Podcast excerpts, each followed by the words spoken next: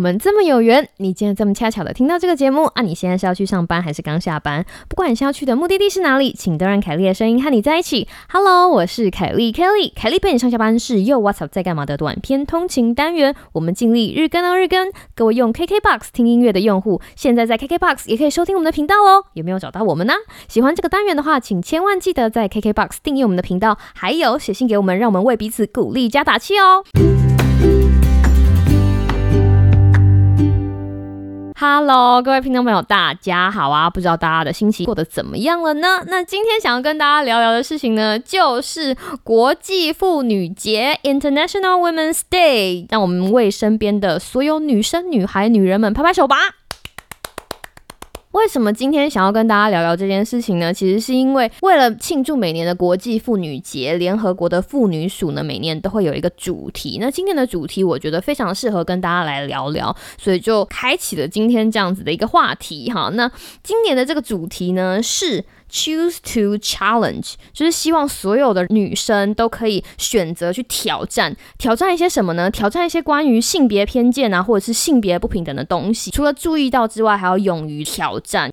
有没有觉得光听到就很有意义？其实我一刚开始看到今年关于国际妇女节的主题的时候，其实我有点看错，我以为今年的主题是 choose to change，就是选择改变，然后就觉得啊，果真大家还是喜欢用改变这个字啊。就 为什么讲到这件事情呢？其实是因为我们做行为学的，其实最终最终的目的就是经过某种方式改变人们的行为，希望他们拥有更好的人生。改变这两个字对很多行为学来说都非非常重要。那最有名的一个例子就是奥巴马。奥巴马在二零零八年靠着 change 就是改变这个口号，完全颠覆了大选的结果。他后来就打败了他的对手，变成美国总统。他在二零零八年的演说，我觉得至今无人能敌啊！他真的是一个非常会演讲的人。由此可见，不管是谁，都会对生活的改变有所期待，不管做不做得到。哈，这是一件非常有趣的事情。有的时候你会觉得说啊，我好像每天都过着很规律的日常，因此如果有什么东西可以带来一点改变，就会让大家觉得说很欣喜，就等于有一个很崭新的面貌会出现在我们的面前。除了改变是行为学的核心目标之外，另外会使用的小技巧就是挑战。行为学会利用挑战这个概念，让大家的心态从很安于现状转变为哦，我要跟自己挑战，就是我要挑战自己的极限。当这样子的心态转换的时候，我要挑挑战自己的极限，所以就可以改变，让我自己过上更好的生活。再偷偷夜配一下，就像我们之前休闲治疗师讲到的冒险治疗的跳崖，你就是挑战自己的极限，从悬崖上面跳下去，跳进水潭，抛开了某一些束缚啊。其实概念就是这样，进而达到，比如说你想要更有勇气，你想要跨出舒适圈，你想要转行，诸如此类等等等。但是后来你知道，当我把眼镜擦一擦之后，才发现啊，原来他的资讯是 choose to challenge 而不是 choose to change。不过其实 challenge 跟 change 其实是一体的两面，就先挑战之后，你才会去改变。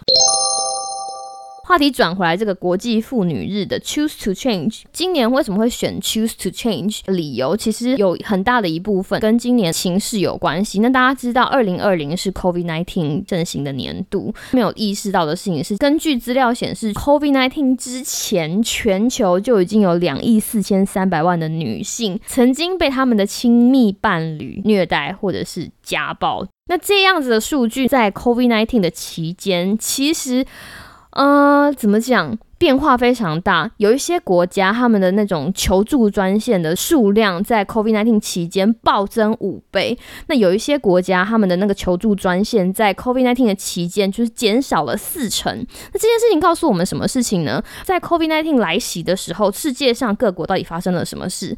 除了台湾，然后其他的国家在病毒肆虐的情况下，为了要有效的控制病毒的传播，像我现在也是，然后就是政府就会叫我们在家工作啊，所以大大增。增加了夫妻或者是亲密伴侣关在同一个空间的机会，造成了家暴数的上升。再加上 COVID-19 期间产业都受影响，有很多斜杠妈妈，就譬如说平常要照顾小孩，然后有一些 part time 工作的妈妈，在这个时候也失业了，所以他们的经济就不如往常独立。有一些女生，她们在被亲密伴侣家暴的时候，因为她只有家里可以待，所以她没有那种其他的机会可以寻求协助。就是你没有那个机会出去，没有这么多外界的联系，没有办法告诉同事、朋友，没有办法去学校。所以这样子的现象才会让联合国的妇女署感受到说，这个世界上有很多这样子的情况发生，必须要在二零二一年持续的关注这样子的问题。在联合国，他们有一个促进就是性别平等的 campaign，他们做了很多事情，就是从政策上来改变，好比说他们会增加求助专线的通畅率，假设在 COVID-19 发生期间，家暴的数量也上升了。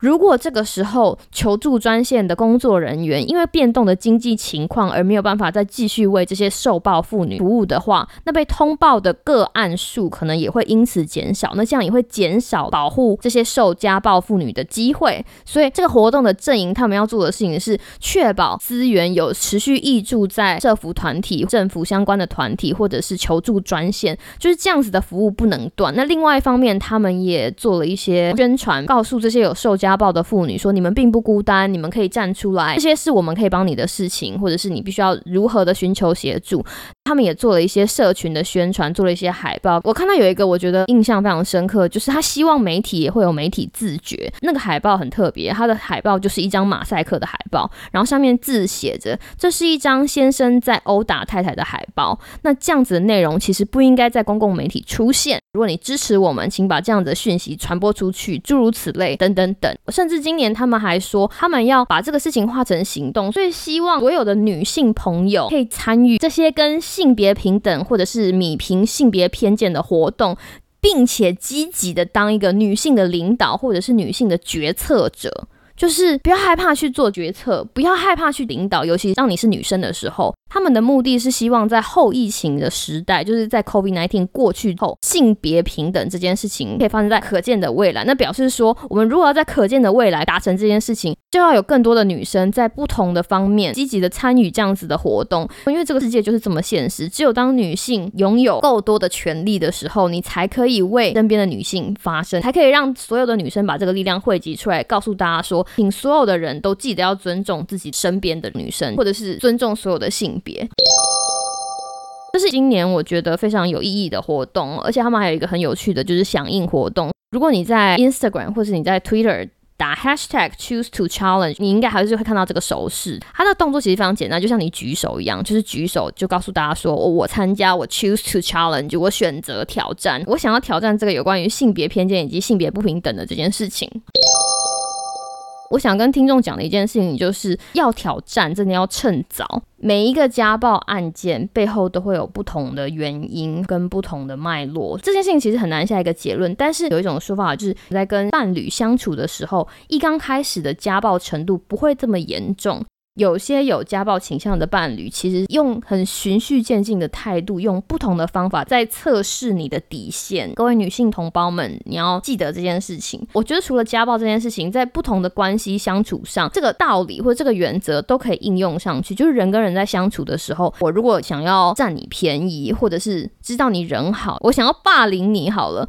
某一些案例里面，一刚开始程度不一定都会非常的过激，有一些关系伤害的情况其实是渐进式。就是，哎，我弄你一下，然后看你有没有反应。如果没有，就表示说，哦，原来你觉得这样 OK。当这个底线被慢慢测试的时候，一刚开始你可能觉得啊，这个事情很小，一下就过去，我不介意，我就是一个很好的人，我就不介意这种小小的事情。但是当有人把攻击的力道慢慢加大到有一天你无法忍受爆炸的时候，这件事情很有可能已经到了非常难以解决的程度了。今天是国际妇女日，然后，今天是三月八号国际妇女日。那他们的 theme 呢是 choose to challenge。如果大家真的行有余力，我真心的觉得可以积极去参加这些促进性别平等的活动。但是如果没有办法的话，我们可以从自己做起，就是及早开始挑战你觉得不 OK 的事情。我觉得这件事情非常重要，就是不要让别人轻易的用你不喜欢的方式对待你。要怎么样达到这样子的目的呢？其实就是说不。我们举最简单的事情来说好了。当你或当你得到家人的压力，或者是伴侣情绪上面的压力的话，你一刚开始如果没有反击，很可能会被别人说：“哦，那表示说你 OK 咯。”他探索你的底线这件事情是 OK 的。所以，当你发现事情不对的时候，如果要挑战，真的要趁早。不管是对于现在正在交往的人的另一半，或者甚至你的家人，然后这件事情，我觉得都有一个越早开始越好的价值。这就是今天的卡利陪你上下班，希望大家可以 choose to challenge。Choose to change，然后最终向我们希望朝向的那个美好社会前进。希望你有一个美好的今天跟明天，那我们就下次再见喽，拜拜。